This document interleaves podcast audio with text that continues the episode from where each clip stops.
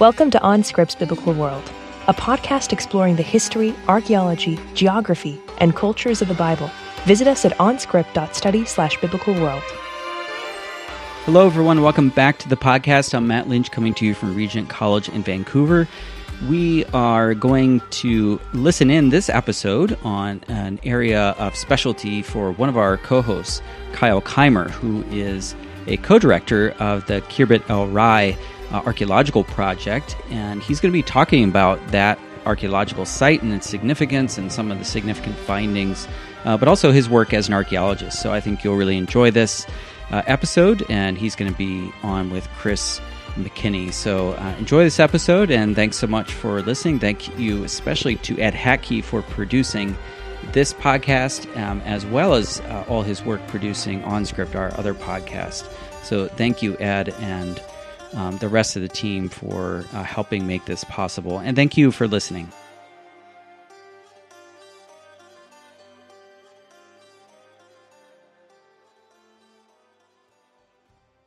Welcome back to OnScript Biblical World. Uh, I am your host, Chris McKinney, and I'm joined by my co host, Kyle Keimer. Um, you, you, will know Kyle by now, and, and you know me by now. We've been on, uh, on several episodes with the Passion uh, Passion Week um, uh, discussions, and um, which is an area that we both love, but we actually spend most of our, our, our time in a particular region, uh, the region of the Judean Shvela, uh, as archaeologists working in um, working in in the summers and throughout the year on, on the material. And so we thought today that we would uh, introduce you to a project that, that Kyle's been working on uh, for a number of years now, the site of Khirbet Ur Rai or Khirbet El Rai, or it has about three or four different names. Uh, we'll, we'll settle on one. And I'll let Kyle uh, tell you just a little bit about the site, and also as we um, as we get into it, we want to give you some framework of why the Judean Shvela is so interesting. And so I'll pass it over to Kyle to kind of take over the football for a bit. Yeah, thanks, Chris. Uh, yeah, so the the site of Khirbet, you know, Arai, El Rai, Erai, depending if you want to call it Hebrew or Arabic or some sort of anglicized Hebrew, you know, yeah, lots of different names. Basically, they all come down to meaning something like the ruin of the shepherd.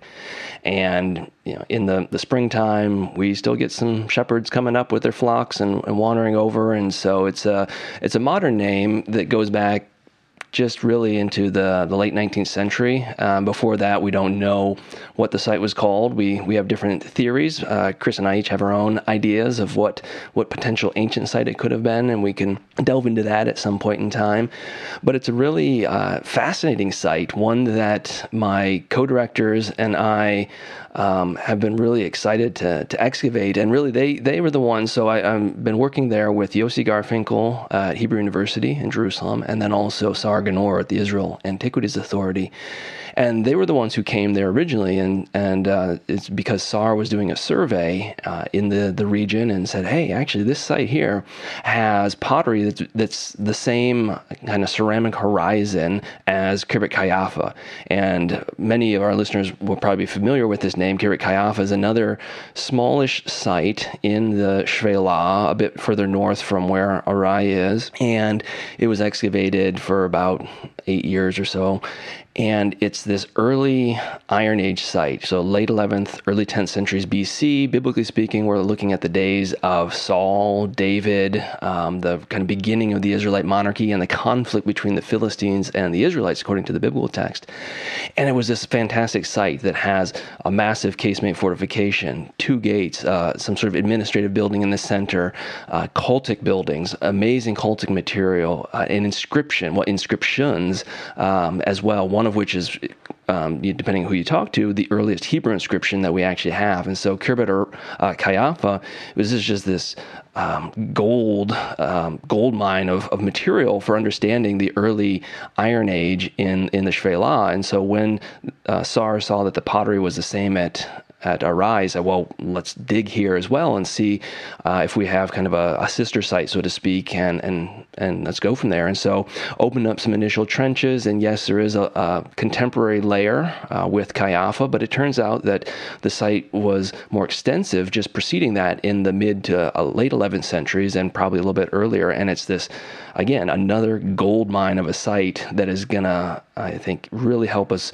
understand better this Iron Age 1 period, a period in the Shvela in particular that isn't all that well represented. And for the longest time, scholars thought, well, you know, we don't have a whole lot of permanent settlement. We have some smaller sites, and um, Arai is changing all of that. Yeah, I think that's that's really interesting, and I, I just have a couple comments, just in terms of thinking about why you go to a site with a question, trying to get at a, um, a, a, question with some answers from the excavations is, is it's a good thing to have. We should all have it, but almost always our assumptions about an archaeological site end up being um, uh, incorrect or not exactly what we thought. And it, it's really fascinating because I, I've, I've visited both of these places when they were just being excavated. And if you look on the surface, they look pretty similar. I mean, you have Qeiyafa that has the the walls on the surface, but who knows when they date to? And um, and, and, it's a similar size site at Arai, and uh, and it's also interesting in the first first couple of, of, of the first season, it seemed like it was the same, and then all of a sudden, over the course of several seasons, it it it shows that one is a single period site primarily in the Iron Age, and the other is a multi period site in the Iron Age that was actually quite early. And so it's just a, a good uh, example of uh, the more we excavate um, in a broader area. Uh, across a site, the more we the more we know about it, and there's so many examples of this, even in the area that we're uh, that we're talking about here in the Judean Shvela. And so that's one observation to always keep in mind when we think about excavations. Another one that I, I think is is really uh, interesting about Arai, and probably its its chief value, as, as Kyle alluded to, uh, has to do with the the early Iron Age stuff that that's there, and maybe we can think about this a little bit um, in terms of the larger uh, chronology of the Southern Levant in the transition between the Late Bronze and the Iron Age One. Um, and to do that, let me just uh, give you a, a, a, brief a brief overview of, of, of, these periods. Late Bronze Age is from 1550 to 1200 BC or so, um, and this is the or so problem. Uh, at the end of the period, uh, around 1200 BC, um, there are some sites that are abandoned uh, and destroyed, uh, such as our site, um, Tel Burna, which is all of about five miles north of Khirbet Arai, and we've talked about it on the podcast before. Uh, the site seems to have been abandoned right at the end of the 13th century, and there's many sites that this is the case, and this is connected um, with the larger collapse that's happening throughout the Mediterranean world. But then there are some sites, such as Lachish, which is between um, us at Tel Burna and Kyle and Yossi and friends at Arai that continues for about 50 years um, into the what we call the 12th century. Uh, up to maybe about 1150, and there are Canaanites living there, perhaps under Egyptian rule. We have this same kind of situation at places like Azekah, where they have a massive destruction with with um, really nice, I, I, know I say that tongue in cheek, skeletons of, of uh, people destroyed in a, in a conquest there. We have it at Megiddo, we have it at a bunch of other places. And the question is, what do you call this? Is this late Bronze Age continuing? Uh, is this uh, Iron 1A uh, or different designations? Is this late Bronze Age 3?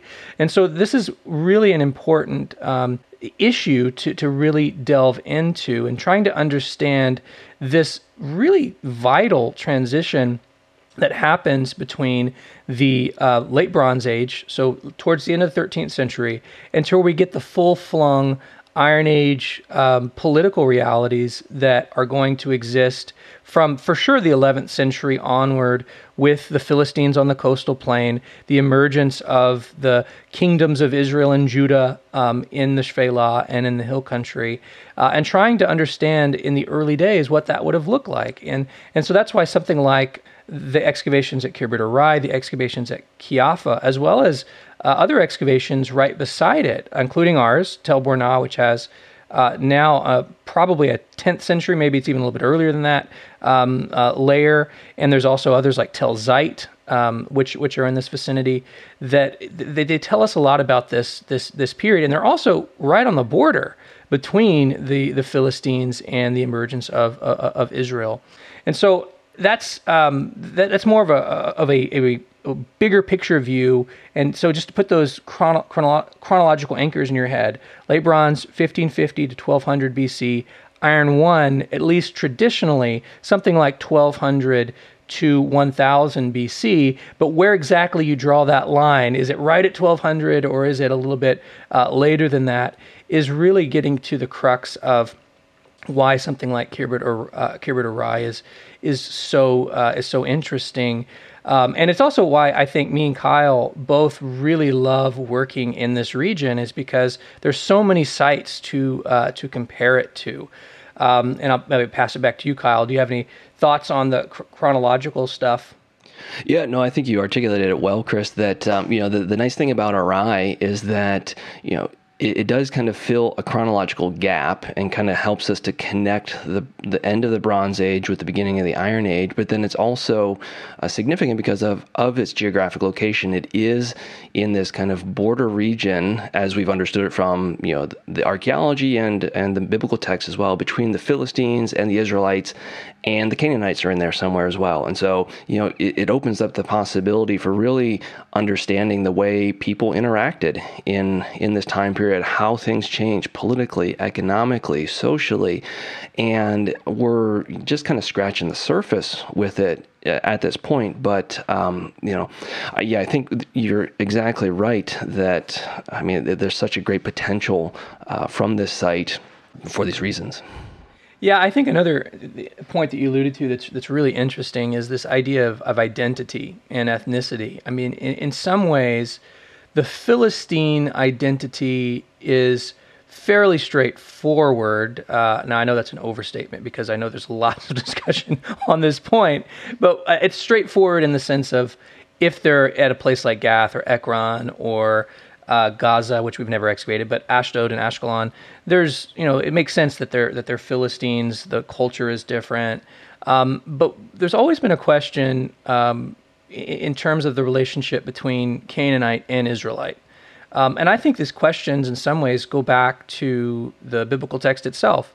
Uh, if if you read closely in the early texts that we have, at least the texts that are meant to portray early events, whether we're looking at something like the book of Exodus, where it talks about the mixed multitude, uh, or even in Leviticus, where you have uh, the Egyptian woman who's among the, the, the, the, tribes of Israel, or if you can think of the stories of Rahab and, and the Hivites in, in the book of Joshua, um, there, it's clear that there is ongoing intermixing between the tribes, and there's also this in, in Chronicles, you have evidence that various tribes that are clearly in their origins non Israelite made part of Israel.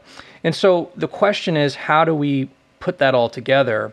Um, how, how, do we how do we see the archaeology in, in, terms of identity? And the Iron One in particular is is really where the that mixing and, and matching and identity I think is is really happening. Probably continuing some into the into the Iron Two, whereas in the Iron Two you start to see the emergence of nation states like uh, like Israel and Judah, and to some extent we won't call them nation states, but the Philistine kingdoms, um, and that's why again. It's, it's a question of, of chronology that's interesting. It's also a question of, um, of ethnic identity, which is which is very interesting. And um, as we both know, uh, very filled with um, with with potholes in terms of trying to uh, identify, as as the saying goes, pots with people. Uh, or bones with people, uh, as is often used with particularly the, the element of pig bones. Um, and, and even this has been in the news lately because there's been a discovery in Jerusalem of an entire um, uh, pig in an 8th century context in Jerusalem. And what might that say about keeping kosher laws? And so these are all kind of part and parcel of this larger discussion that Khirbet Arai is, is going to give us a lot of information on. Yeah, yeah, good points, Chris. And I think you know it's both the the interesting thing and it's easy on one hand, um, as you mentioned with you know some Philistine material culture. I mean, when you see Philistine pottery, particularly Philistine one, what used to be called Philistine monochrome or Mycenaean 3C 1B, which just rolls off the tongue. You know, uh, you know, it's all the same. It's basically pottery that has one color on it, and it's the first kind of phase. And the, the forms of the vessels that start showing up in the 12th century and are associated with these sites that, according to the Bible, are occupied by Philistines are, are clearly from somewhere else. They don't they don't fit the local Canaanite ceramic tradition. They're they're something else, and so it is easy to say, okay, there's something new happening here, and you know the best and most straightforward answer is that this represents Philistines. But you know, as you said, you know, as we move on, though, it becomes murkier because pots don't always equal people as we move through later kind of manifestations of the Philistine pottery, and then you've got Canaanites who say, oh, look at that, I like bell-shaped bowls, and they want to you know start creating their own versions, and then you've got Israelites coming in saying "Oh, I would like to make something like that too," and so things yeah, blend together, and you know it, it becomes very challenging. And so this is what we're seeing at Arai, particularly in this time period, that we have clear Philistine pottery. We've got um, some monochrome. We've got the next phase, which is called bichrome. So basically, that just means there's two colors on the pottery now. It's as if they just discovered a second color and we're like, wow, let's do this, right? And so the pottery has has has this, and we have a, a growing amount of this material from this time period. And then we even have the third phase of Philistine pottery, which is called um, debased ware.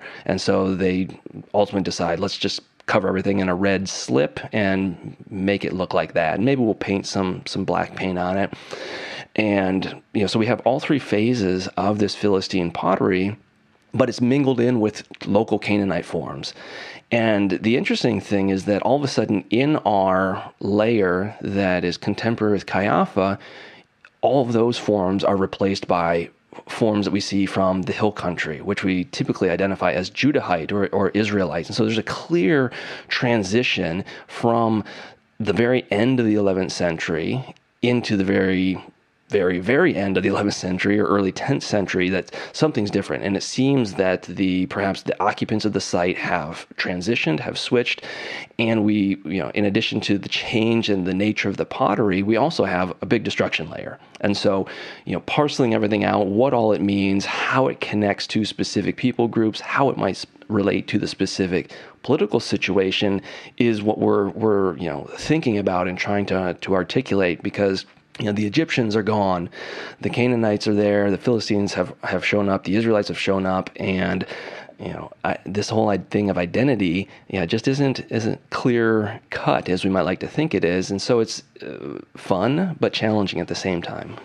Yeah, it's so it's so interesting. Um, we could think of it this way also: is like we, we are often kind of thinking in in bichrome, you know, in, in, in only two ways. You know that there's the Israelites and and, and the Philistines, um, and then we uh, we, add, we added in kind of that element of the Canaanites. But if we just look at the biblical text, even in this area, there's other folks around. I mean, there's the the Girgashites and the um, and the the uh, the Gittite. I mean, there's there's all of these different um, Amalekites and so on um, that are in the area, and uh, there's questions about their, of course, their historicity. But the fact that you have this mul- multiple um, peoples, multiples of peoples living in this area means that there's all kinds of different scenarios that um, that this that this particular site or any of these sites could have undergone uh, in terms of a destruction. Now, uh, as we often like to do, we often, of course, like to have a nice historical text that we can then connect with a destruction layer, and of course. Um, the big one for around this time frame is the is the destruction of, of Shishak, which came into the area. But I think the one that you're alluding to is a little bit earlier than than than this destruction. Shishak would have come. Um, I always like to call the Shishak uh, attack the Shawshank redemption um, because uh, his Egyptian name is Shashank, and at least according to how you read the, the text in the Book of Kings, um, Solomon uh, and him had a little bit of a, of a squabble, you might say, uh, and he comes back to reclaim what's his. So it's the Shawshank redemption, and that happens about 925 uh, BC. But this is this destruction um, that's there is, seems to be a bit earlier. So who was living there? That's question one. Who killed them? Uh, uh, question number two. And then who lived in their place? Question number three. I mean, it's it's it's uh, very uh, complicated and uh, and it's fun. But I, I can answer each and every one of those questions can, easily. right, right, definitely, uh, definitely. Um, so anyway, it's it's it's fascinating to kind of delve into some of these some of these questions um, and, and, and also talk about them in terms of their identity. Okay, so yeah, and one, just, one thing I can if I just add on to that, you know, and we have to think too, you know, when we th- we're thinking about destructions, um, what we mean, kind of archaeologically speaking, what we're looking for are, are burn layers because you can have different kinds of destructions, but what we have at our site and what typically archaeologists love in a very kind of morbid fashion is a giant burn layer where everyone you get this snapshot of time. And unfortunately people probably died in that. And the materials left there they didn't have a chance to take it. And it's it's great for us because we have a better sense of of you know how they use space and what everything was and perhaps even you know the nature of their health if we have skeletons. And so from an archaeological perspective it's very important to find these kind of layers because if we don't have them people will typically pick up their stuff and move away and take it and so it's a lot more difficult to actually develop a chronology and establish kind of anchor points for for putting everything together. Yeah, and and also um, and also related to this is this is really significant from a um, from a historical perspective, not just because of the things we've been addressing in terms of identity and and chronology in, the bigger picture, but this is precisely the discussion point that back in the mid to late 90s uh, Israel Finkelstein was writing about in the initial um, kind of forays on low chronology versus high chronology. It specifically was tying the uh, ceramics uh, that had been found at a number of different sites that were either Canaanite or Israelite, local generic stuff, to the emergence of new um, new types of pottery, which we call Philistine, whether it's um, Philistine 1, 2, or 3, Mycenaean uh, 3C, bichrome, or debased. And so that whole debate is really tied to the emergence of these uh, of these uh, these new types of forms, which are, which are, which are really unique. And so excavating in a site like this, getting a better date through carbon 14, through other means, is so crucial for uh, not just um, you know the question of identity, but this larger question of how do we actually date the Philistine pottery? And then in relationship to that, how do we date the other forms which are used to date uh, particular layers uh, at sites like Lachish and at sites like Tell es-Safi and, and, so on, and even Jerusalem. So it, it's it's it's all that's why all of sites that are in this period are so important because they tell us not just about that particular site, uh, the ethnicity, the, the the chronology of that site, but the larger the larger chronology as well. Now one question for you, Kyle. Uh, actually, uh, kind of maybe two related questions. Um, and the first of those questions is uh, what do you think the site was? And I know we'll have more discussion on that later. But in relationship to that question, I understand that there's a very nice new discovery there uh, and with an inscription, and I think it relates to this 11th century period that you're talking about. Can you tell us a little bit about that uh, and what that tells us perhaps about? Uh, the occupants of the site, and how we make sense of the evidence, as limited as it may be. Yeah, sure. Good questions. I will try my best to answer them. So let me let me step back and give a bigger picture to kind of contextualize everything because I think it's it's necessary if, to, to answer these. So you've already kind of laid out the nice historical context, and as we move from the end of the Bronze Age into the Iron Age, this is really a transition from Egyptian domination over local Canaanite kingdoms to kind of a breakdown of that system and a replacement with new new entities. And ultimately, we're going to see arising kind of the Philistine um, kingdoms, if you want to call them that, and the Israelite slash Judahite kingdom as well. And it's within this transition from in, what we typically call imperial control, Egyptian imperial control uh, in the New Kingdom, to local kingdoms that Khirbet el-Ra'i is, is located. That's when it's mostly occupied. And so when we first started digging, right, we had this great layer that went with Caiaphas, so very late 11th, early 10th century. But then, as I mentioned, there's an earlier, more substantial settlement from the 11th century that is that is there that was destroyed as well. And in some of our areas, in our uh, the central area of the site, where some of the big big architecture is, we actually have another earlier Iron Age level underneath of that that also has been destroyed. And below that, there's a late Bronze level. And so we actually have at uh, Khirbet el-Ra'i uh, a sequence of occupation spanning kind of Egyptian control, or at least the end of the, the late Bronze Age, into the Iron Age and the kind of nascent stages of these local kingdoms. And what makes this even more important and exciting than the fact that we have this sequence is that very few other sites in the region have this same sequence. So Lachish, which is only four four miles away, or four kilometers away, so about you know two and a half miles or so, it, it you know it's the big site. It's the you know the main site in the Bronze Age for you know the preceding thousand years. It's the big site in the Iron Age for the next you know 500 years. But in the Iron Age one, it's completely abandoned. It's destroyed in the 12th century at some point in time, abandoned for the next 150 years, and then it's reoccupied.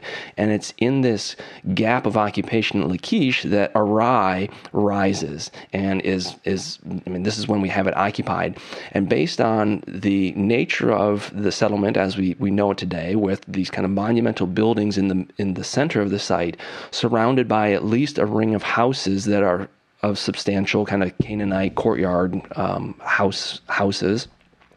This seems to be the um, main site in the region. So it transitions kind of the political, economic, social epicenter of the southern Shvela, shifts from Lachish after it's destroyed to Khirbet el-Ra'i. And then once Khirbet el-Ra'i is destroyed, it shifts back to Lachish. And so we're filling in this, this big picture here um, through the occupational sequence at, at Arai. And so what do I think the site is?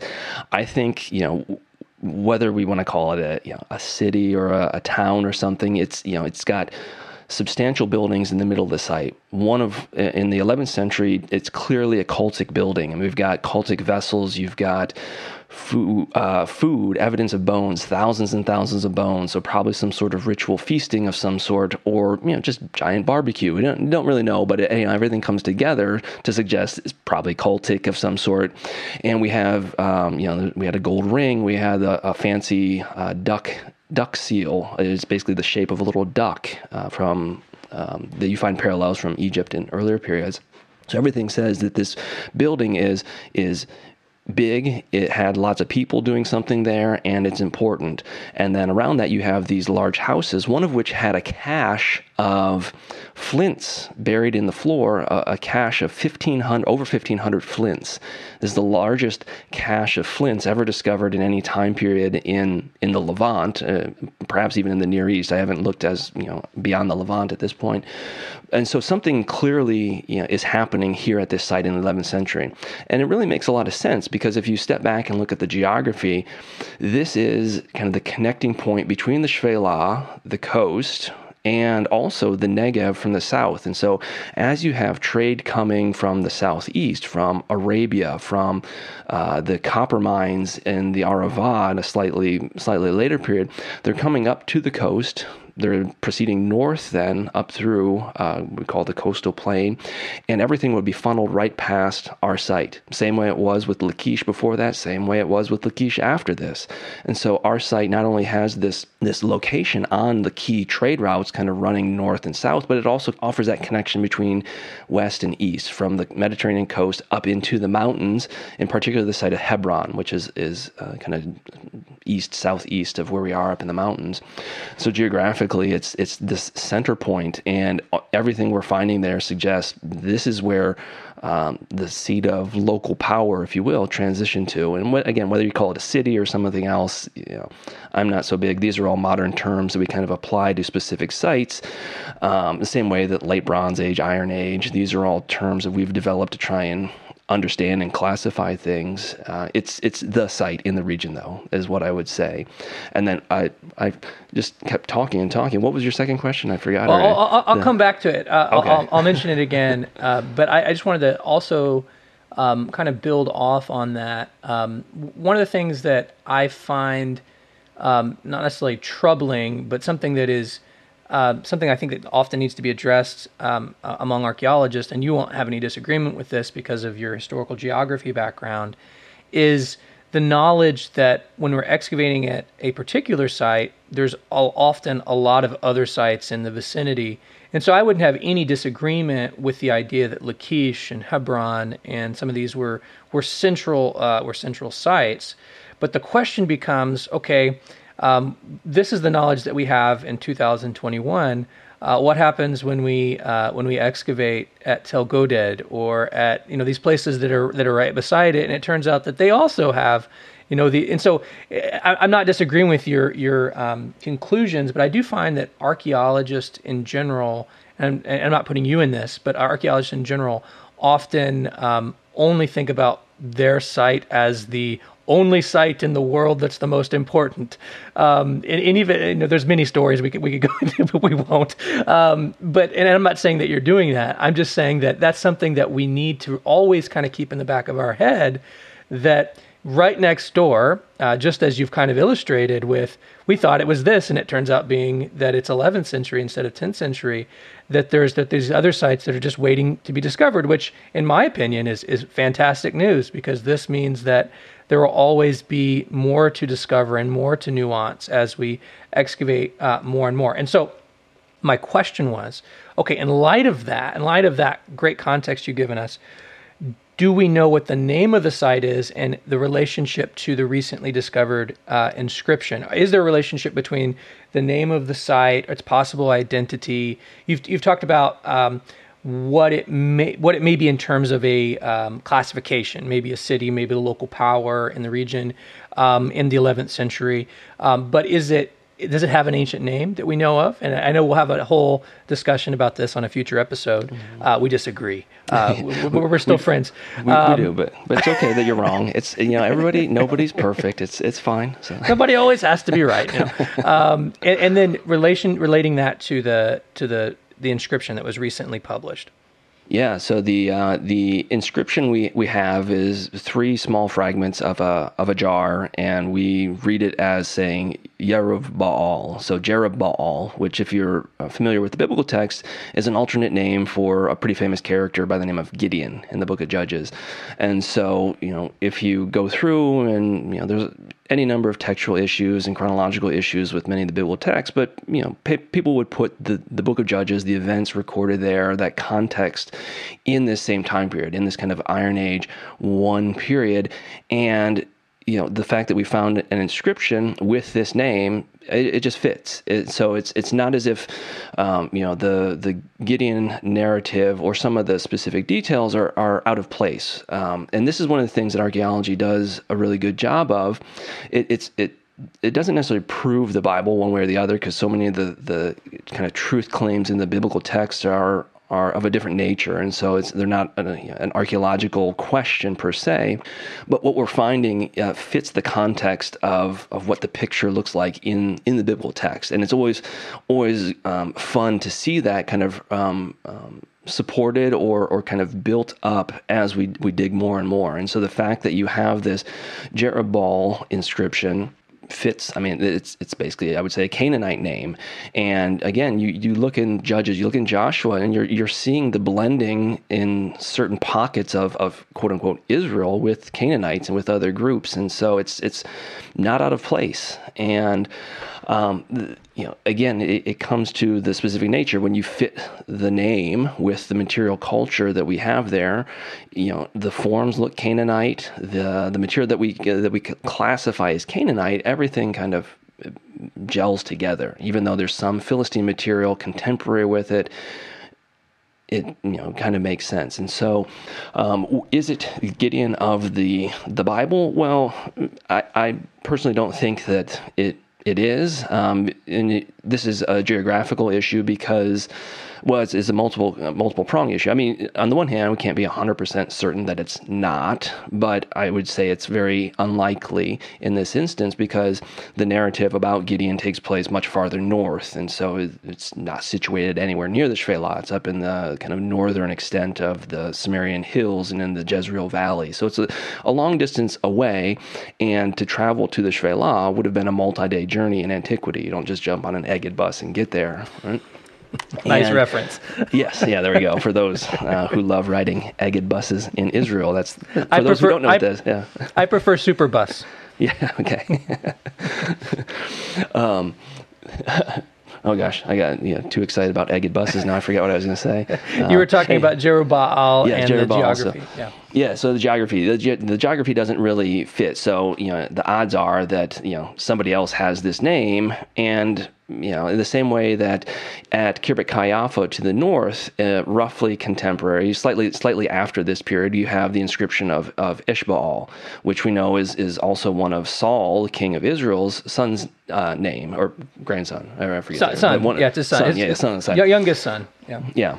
And so again, it doesn't, you know, it is that Saul's son who comes to kind of, well, I mean, there's, you know, no way to pin it down 100% one way or the other, but, you know, there's no reason to think that it necessarily is. I mean, these are names the same way that there are probably more than one person named Chris. I, probably two, three people maybe have that name. You know, I don't there's know. There's no one like me. Yeah, well, that's that's fair. So, um, but it, but again, everything kind of fits in this context. The name is right. It, it, fits with material culture. It sheds light on the biblical narrative as well. That says, you know, this is the context out of which it comes. And there are people who focus their their careers on looking at what we call the onomastic kind of evidence, and that is the, the names, because names are very important and they often will give you clues as to which deity is worshipped or what kind of nationality or affiliation somebody has, or perhaps what region they come from. And so uh, th- it's always important to consider the name, um, and they, they always have meanings as well. Right, right. And I think that's that's really very interesting. And anytime we have this type of discovery, it's it's so fascinating and it brings to bear so many different topics like religion, you know, Baal right there, like the names of and how they change over time. Um, but what, in some ways, we could ask the question: What does Baal even mean? Um, we know that, of course, it's a name of a of, of, a chief deity of the Canaanites. We know a lot of material we've talked about in the podcast before about Ugarit with the Baalu cycle. Um, so we know a lot about the, if you want to call it theology or the myth or origins um, and function of, of Baal as, as a storm deity throughout Canaan. And then by extension, you could connect him with other uh, storm deities, Adad in Mesopotamia, Hadad, Rimmon, or Hadad in, in Syria, and so on. Um, so we know that this is a, a something that's that's throughout the region and something that's quite common. Um, but what's also interesting is is that the name itself isn't really his name. In fact, Baal is more like uh, when we read in our Hebrew Bible Old Testament, where we read Elohim, um, because the name of the God of, the, of, of, Israel is Yahweh. His probably his personal name um, of Baal is is is Hadad, and his his title is Baal, which means Lord or husband uh, as the as this as this main entity, and that's interesting because oftentimes in the in the Bible we have the word Baal used as Lord or used as husband for for regular people. It even appears in uh, some toponyms. um, that have the name Baalat, um, uh, which is another name for uh, Kiryat Yearim.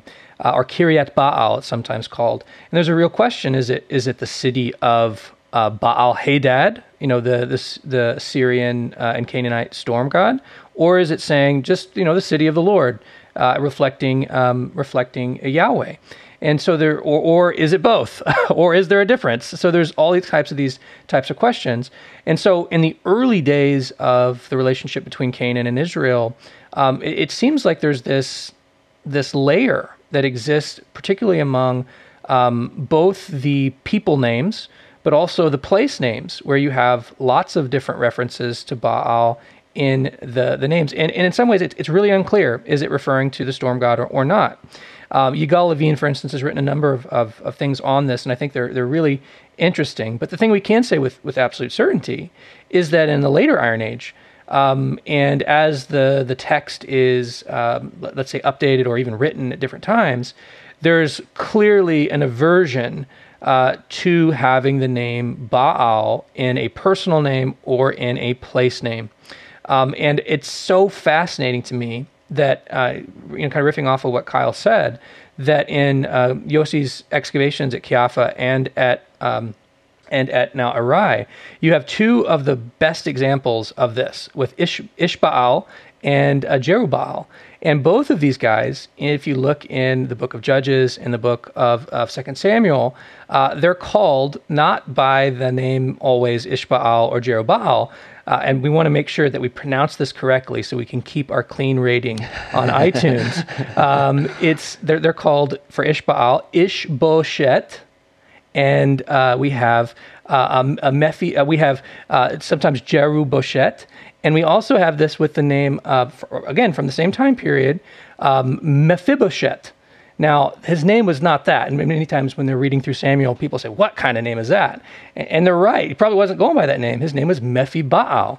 Um, and they've, they've simply changed that word, Baal, to the word for shame, uh, Boshet. Uh, we see this in a number of different things. Uh, even the god Molech um, his name is probably not a Molech, it's either like Malak or Malik, that they took the vowels from Boshet and added it to that um, because of the, the shame that it invoked. And so it's just such an interesting thing. That's why names can take us in many different directions and help us understand not only what the text is saying in its original context, but also how the text was received and even um, shifted over time to, to make these uh, to make these types of statements. It's always just so interesting too. Is even though they cover that, you can kind of look behind the scenes because, like, if we if we take the question of um, Ishbaal, we have his name in Chronicles as a son of Saul as Ishbaal, but we know it's the same guy because he's the fourth son of Saul in the book of Samuel, and his name is Ishbosheth. Uh, now, if you were to call him Ishbosheth on the street, he wouldn't know who you were talking to because uh, his name is Ishbaal. Um, and so, anyway, it's, it's just a, such a fascinating piece of, of all that. And so we're, we're think our goal all the time as, as archaeologists is to understand what did this mean in its original context? Our goal as biblical interpreters is much more complicated because we have to know what did this mean in its original context? How was it written? When was it written? And how was it received? And how was it over, understood over those different times? And how was it edited? Uh, so again, this is the type of discovery that's so interesting uh, and really um, kind of a, big anchor point for, for discussion points moving forward. Anytime anyone delves into Judges chapter six through eight, they'll have to deal with um, to have to deal with this question of the relationship. Um, probably not. It's probably not the same historical person, um, but it's uh, you know the relationship of these these names. So with all that, kind of as a segue. So did Gideon live at Ziklag? yeah. Well, yes, you you you jumped right into the uh, the segue. Uh, so yeah, I mean, we have these names, and the same thing with people names, and you, the site names can change as well. And it, it's oftentimes, you know, it's it's about the point that the the person giving the name wants to convey. And you know, just one other example add into people names is is Nabal, Naval, right? And this is the guy in in First Samuel that you know basically disrespects David and doesn't do it, and you know, and then he he dies because he's a fool. Well, what does his name mean? It means like fool. Basically, did his parents be like, oh, here's our beautiful That's baby fool, fool. man? He is he is one jerk fool, man. I mean, nobody's gonna name their kid that. I mean But, so, but can, Ai- can I add, like, one of my favorite songs of all time is "A Boy Named Sue" by by Johnny Cash. I mean, it's so you could look that up. It, would- it, it even makes sense in English. Uh, but go ahead, go ahead. well, yeah. So you say that the same thing with with place names as well. And you could look at, um, you know, just to go a bit further afield, the site of I in the book of Joshua. In Hebrew, it's always Ha'ai, which means the ruin. You know, do, is that what people actually called the site? Well, probably not, because you you don't, you know, you know, it'd be like saying, "Hey, where are you from?" "Oh, I'm from, you know, Manure Town." N- nobody lives in a place called Manure Town. It's a terrible name. You wouldn't want to live there, and so nobody's going to live in the ruin. And it's a name that is applied to and describes the nature of the site. And so this is what makes it challenging about Khirbet Arai is that we don't have this good historical um, record that brings us back to ancient times to say, what is the ancient name of this site? You know, is it something related to shepherds? Is it something else? You know, we, we just simply don't know. One of the really interesting things that I find is that in the um, 19th century, the survey of Western Palestine. So, this is when the, the British came and they basically surveyed the entire country. And it's this great resource. They came to the site, and, and it was called Khirbet, um, uh, or sorry, it was called Hor el Tiri.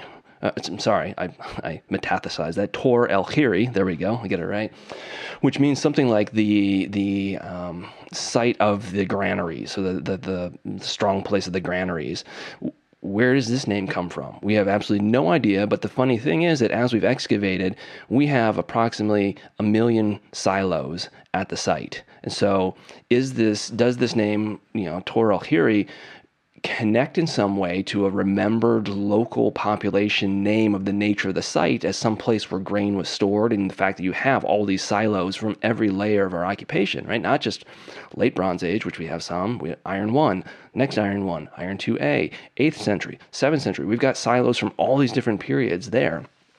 But again, it doesn't give us a smoking gun as to what the name of the site was. Now, more specifically to your point, it, you know, I would say that we should identify the site with biblical Ziklag, which I know you think is is not correct, but you know, as we mentioned, it's it's okay to be wrong.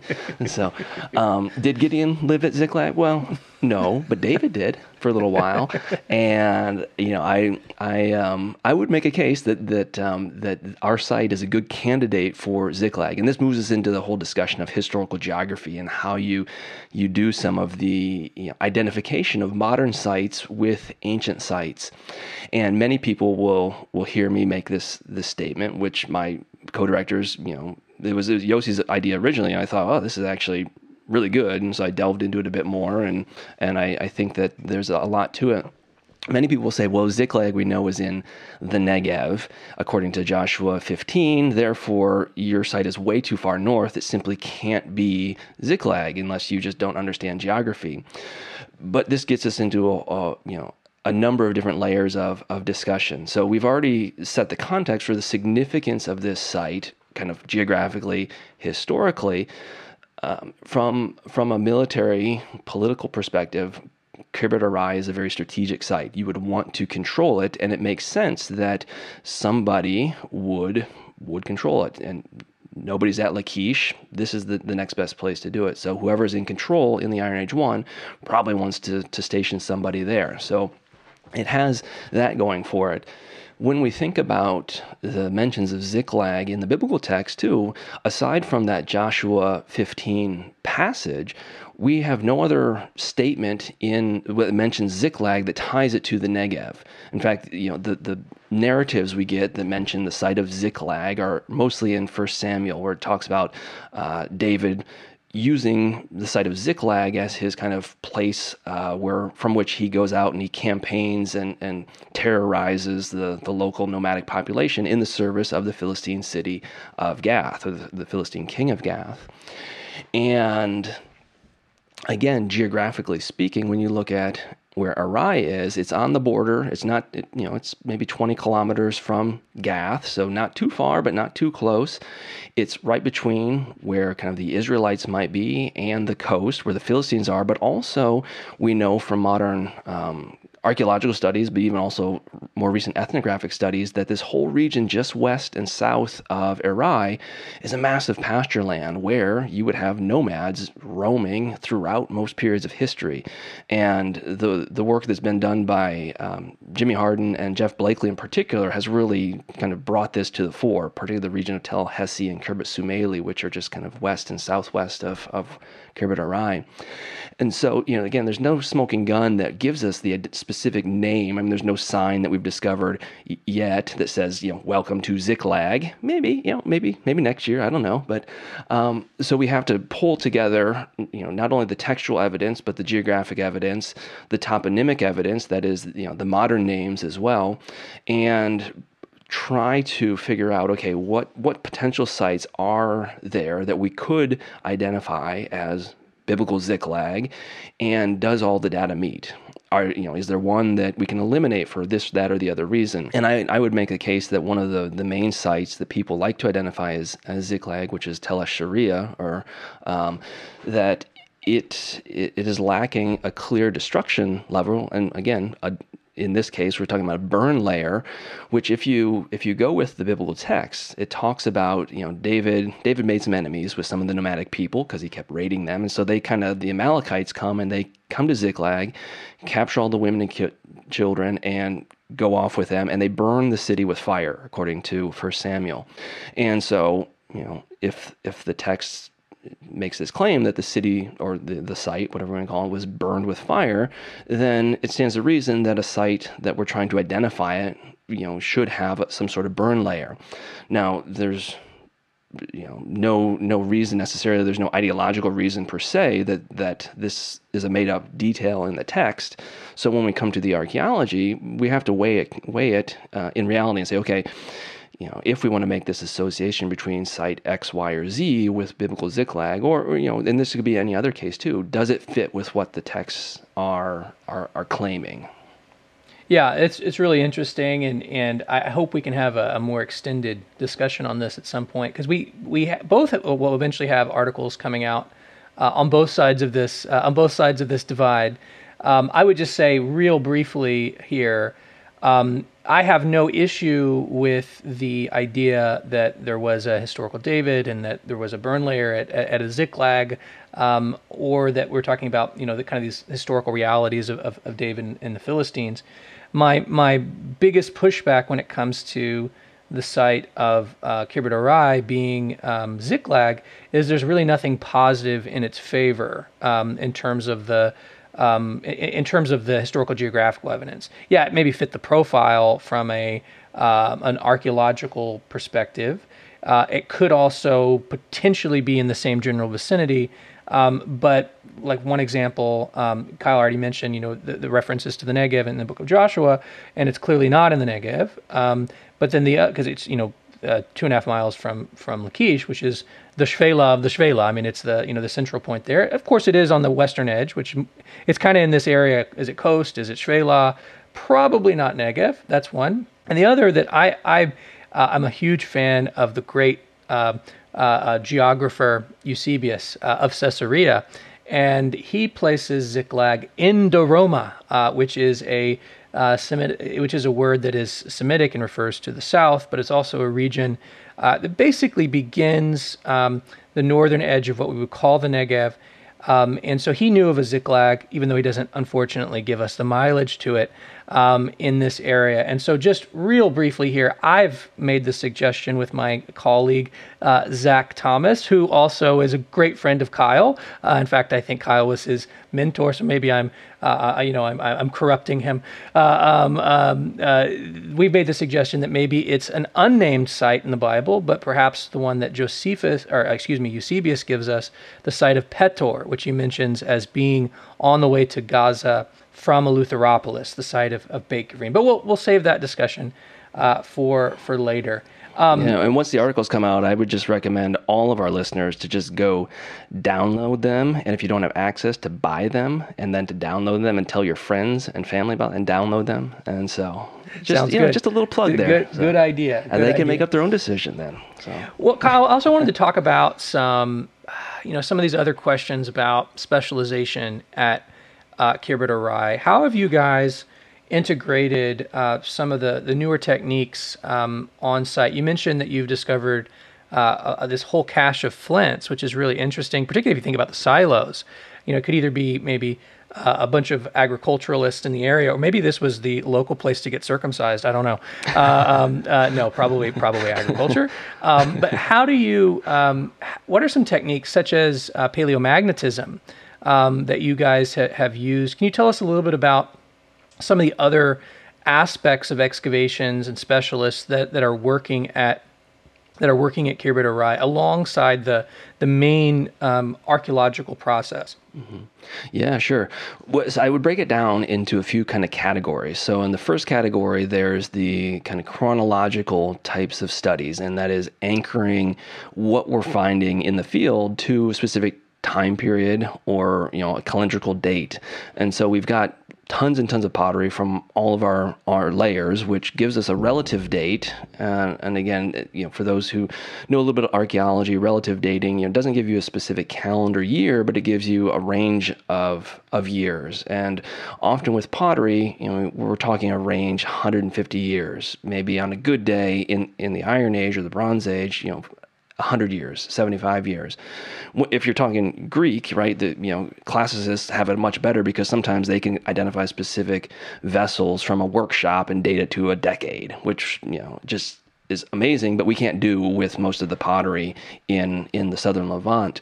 And so we need other methods then to try and refine that that range of dates and, and pin it down. And so we've we've collected radiocarbon samples, so C14, and this is um, you know gives us a specific calendar date for our layers now again, it's still a range of dates, but it's a smaller range. So now we're looking at, let's say, you know, 50 years at 80% probability, or you know, 90 years at you know 100% or 99% probability. So it's still a game of probabilities, but we're able to narrow it down. And some of the new technology that's coming out, such as uh, kind of paleomagnetism actually is helping to refine radiocarbon even more because radiocarbon is still tied to uh, dendrochronology, which is the study of tree rings. And if you don't have a full sequence or a good sequence, you can't always match it up, uh, you know, so well. And we also know that the amount of radiocarbon in the atmosphere changes over time and from location to location. And so it's not just that you, you know, find an organic material in an excavation you analyze how much carbon 14 is in it and it gives you a specific date. I mean, there's a number of variables that come into it that it's, it's a fairly complex process, but it does help narrow it down. And so, archaeomagnetism or, or paleomagnetism is um, giving us from from the initial stages of it, still a developing field. It's it's giving us a tighter chronological range yeah, with which we're working uh, because the, the Earth's magnetic field is kind of in flux as well. And this is generally can be reconstructed through models in the same way that um, you know the locations of stars can be reconstructed through through mathematical uh, equations and things, and so it, we can we can have a tighter control over when something is destroyed in particular. And so what they do is they'll you know oftentimes work with mud brick and of saw it in half, and you can actually analyze the angle at which the ions are oriented because when it's destroyed and refired, they're going to realign with magnetic north, and it's going to give you a snapshot of what the magnetic field was, and then you just figure out the date for it, and it gives you a, a tighter range. And so we've we've had some samples of uh, uh burnt mud brick from our 12th slash 11th century building destruction analyzed uh, and, and, and taken, and it fits with you know the pottery in general. Um, we've taken a number of radiocarbon samples, and we're building a sequence from the late bronze to the early iron one to the later iron one to the latest iron one to the iron 2a so we're we're still and we just we just found i just got an email today or yesterday actually that said we got some more funding to run more samples so hopefully we'll have additional samples and build a, an even more robust sequence. So we're doing some of the science eh, to establish the chrono- chronological basis, the uh, the dating of everything. But we're also delving into and, and, again working with some of the natural sciences to ask questions that we haven't always been able to ask in preceding generations. So we actually have um, a kind of physical um, what do I want to call her? Um, chemist. Um, kind of uh, soil sciences person who comes and analyzes both. Uh, we've been collecting organic and inorganic samples, and you can learn a whole lot about that. We were doing residue analysis, where you basically scrape the insides of vessels and in good instances, it, it will give you what was in there. And, and one of the first samples we took was from a cultic vessel in our monumental Iron One building, and we have nutmeg. It's the first um, confirmed instance of nutmeg in the Levant, and nutmeg is not native. It's coming from Southeast Asia. So we know that in the Iron Age 1, right, this period that for generations scholars thought, oh, this is the Dark Age, right? The good old days of the palace system in the late Bronze Age collapses, the sea peoples destroy everything, Egypt runs away, and then, you know, chaos reigns. Well, not to that degree. I mean, certainly there are some major changes happening, but long distance trade is still happening. I mean, Southeast Asia to the Levant is is no mean feat, and it's it's happening there. We know that other um, kind of large large scale economic processes are taking place as well. You could look at some of the more recent studies coming out of the site of Dor on the, the Mediterranean coast further to the north as well. And so by doing some of these more science based studies, right, you can't, you know, in the past you wouldn't have been able to, you know, pick up a bowl and say, oh, I see nutmeg or I smell nutmeg. I mean, it's, it's, not preserved in that way. We're talking microscopic level. Right there. I mean, even if you lick the pottery, which some people do, right, you're not going to taste the nutmeg and know what it was and be able to assess this question or ask this question. So, you know, we're doing this. We're looking at the the chemical composition of the soil to understand better the use of space within a, specific building. And, you know, because if you have animals in one room, right, through their dung and manure, you're going to be left with a certain chemical trace in the soil versus if it's, you know, being used for storage, which isn't going to leave you the same imprint left over, even after, you know, three millennia uh, of, of time. And so you know, we're, we're trying to bring in all the new materials or all the new kinds of analyses we can do. We're recording everything with photogrammetry, which basically means that we're creating 3D models through photographs of our excavation, and then you can go back um, and look at look at it from any any place in the world, but also it gives you a snapshot that's going to preserve what was there as precisely as possible. And it's you know there's less error that's introduced than the old way of kind of drawing with pencil and drawing a top plan we're also looking at the pottery and reading it. So it's everything from the old approach of, you know, look at the pottery, look at the macro questions to bring in the new science. Let's try and think about new questions, Let's think about new approaches.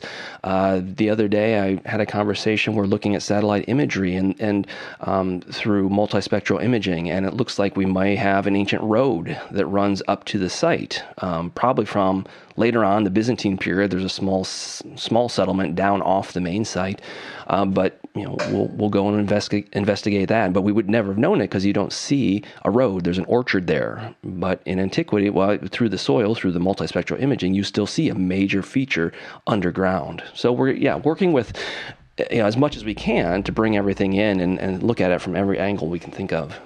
Fascinating, uh, really interesting, and just to put some context to that last point you made, which you know I, am happy to learn about that because the Byzantine site you mentioned is is called Khirbet Furit, uh, and this is the definitely whatever the name of Khirbet Arai um, was in antiquity, that definitely was the Petor that is mentioned by uh, by Eusebius. Now, I did want to just make a couple comments on um, some of the fascinating um, areas that you guys are exploring. That many of these are the same things that uh, we are doing in terms of residue analysis at Tel Burna and, and paleomagnetism. Um, so there's it's great to hear of, of, of, nutmeg that we can add. And I would just say that um, in recent years they found vanilla at uh, Megiddo uh, in a late Bronze Age context, and this has been found. Um, you know, a few other of these these studies that are out there in various stages of publication. So it's really interesting. Um, I did want to say just something about paleomagnetism that um, and I'm and I'm not a paleomagnetist, um, but neither neither one of it. We, we we're so happy that we get to work with people that are highly specialized in in, in, in interested in the same questions, but approaching them in different in different uh, in different ways. But the way I understand um, the way I understand it works uh, is that it actually takes a um, a, a read that does not a reading of the magnetic field of the Earth that does not give you an absolute date. But what it does is, the, if you find that same reading at another site, you can you can basically say, let's say I have a destruction at at my site at Tel, at our site Tel Burna, and you have a destruction at at uh, Khirbet Arai, and we both have 10th century destructions. We, we, we both do. If we had a, a paleomagnetism uh, test on that destruction, and you have that destruction, uh, a test on that same destruction at your site, it should show the same magnetic register. And then once you do that and you go to other sites uh, across the region, it, it helps you essentially anytime you have that destruction at a site, you have this magnetic test and you can say, okay, we don't necessarily know with certainty um, BC what day this was, but we do know that these sites are all destroyed be- at the same time because of this magnetic register. And so that um, is really unexpected in terms of uh, a new discovery, and it potentially has major ramifications, particularly for widespread destructions.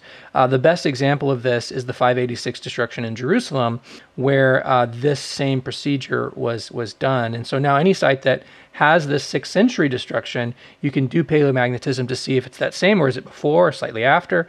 Um, and uh, so anyway, that that's really a fascinating um, new development. And who knows what other types of new developments um, that are going to be built off of that moving forward.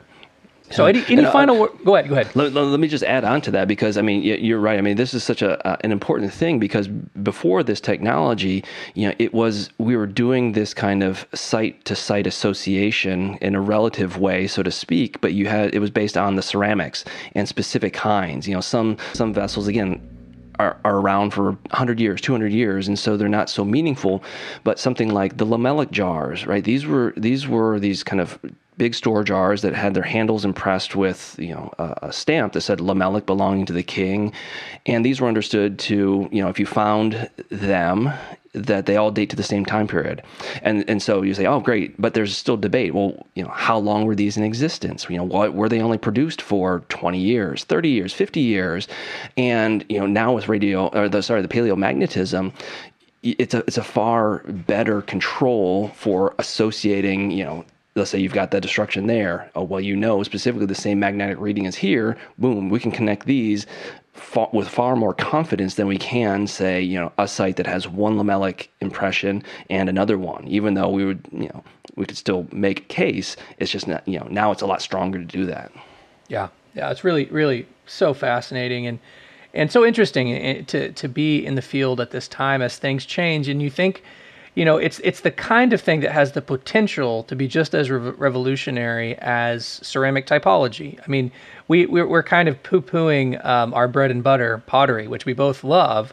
Uh, but if you imagine before uh, Albright and Garstang and others sat down and, and really figured out how typology worked. Um, as rudimentary as it was at the time, it was just as revolutionary because it enabled them to establish these relative dates moving forward that we're still refining until today. And so, the more tools we have in our um, in our tool belt, the better when it comes to chronology. And this seems to be one that will um, be has great potential to work alongside um, the relative chronology of, of, of, ceramics, but also the absolute chronology of C14 with dendrochronology um, as a kind of a third major tool to, to deploy. And the best part about it is it's inexpensive. I mean, it's it's something that is um, done fairly easily in the field um, and, and, and doesn't require an enormous amount, and it will only get uh, cheaper over time. So, um, very interesting to, to see that. Any any final thoughts, Kyle, about uh, Khirbet Arai and future plans for the project? Um, so the only only additional thing I'll uh, two points. So we are currently investigating what is a, a, late Iron Age mm, large structure fortress. We're not exactly sure yet. We had a small portion of it from a couple seasons ago, and some more of it is being exposed uh, now. And so it'll be interesting to see what we what we have right there for the later Iron Age, probably at least eighth, seventh, maybe even into the sixth century. It's not clear yet. Uh, so you know, the finds are continue, or I should say, our understanding of the site is continually evolving, and what we, you know, what was once ideal or, or, what was thought to be a single period site has turned out to be basically a mini tell. I mean, the, the, some of the layers aren't all that thick, but you know, it's it's a fairly complex stratigraphy at the site. But it's again filling in some great pictures. And the the only other thing I'll add is that you know you made you made a really good comment about the interdisciplinary um, nature of archaeology. The fact that you know none of us this day can be masters of it of it all. And so it really is a team effort from you know people who specialize in the ceramics to those that are specializing in the, the soil chemistry to the radiomagnetometry and and you know which is a word I just made up I don't radiomagnetometry it's, that's a good word so, that's go. a good it word sounds fancy so, it sounds like yeah. a gun you just you, you know immediately you get the paleomagnetism and the C14 yeah. date. And, and, it gives you a radar reading to know how fast you're going. So and you get yeah, yeah, go ahead. Yeah. anyway, you, my, the listeners know what I was trying to say. It's a specialized thing. You We're not cutting it. People. We're not cutting yeah, it. No, I don't. I don't want to be censored. I, you know, I'm. uh, um, yeah. Anyway, so it's a team a team effort, and you know it's it's so rewarding to to have this this team effort to be able to work with these specialists, and to really again think outside the box in a way that you know you know our, I mean archaeology is has always been to a certain degree a, a team effort, but you know previous generations i think you you could to a certain degree manage the the data that was there. But at this point in time there's just so much. There's no possible way. And then to add the languages to add you know this or that or the other on top of it i mean there are there's just so much that we now know and it's growing so fast that you know we need collaboration and it's great to do that not only within archaeology as a broad field but then interacting with biblical scholars and ancient near eastern scholars you know sumerologists assyriologists egyptologists I think we're going to really move into a period, and we already have, of this interdisciplinary approach where we're asking new questions, thinking about things in a new way, and really coming to an even better understanding of what was taking place in antiquity.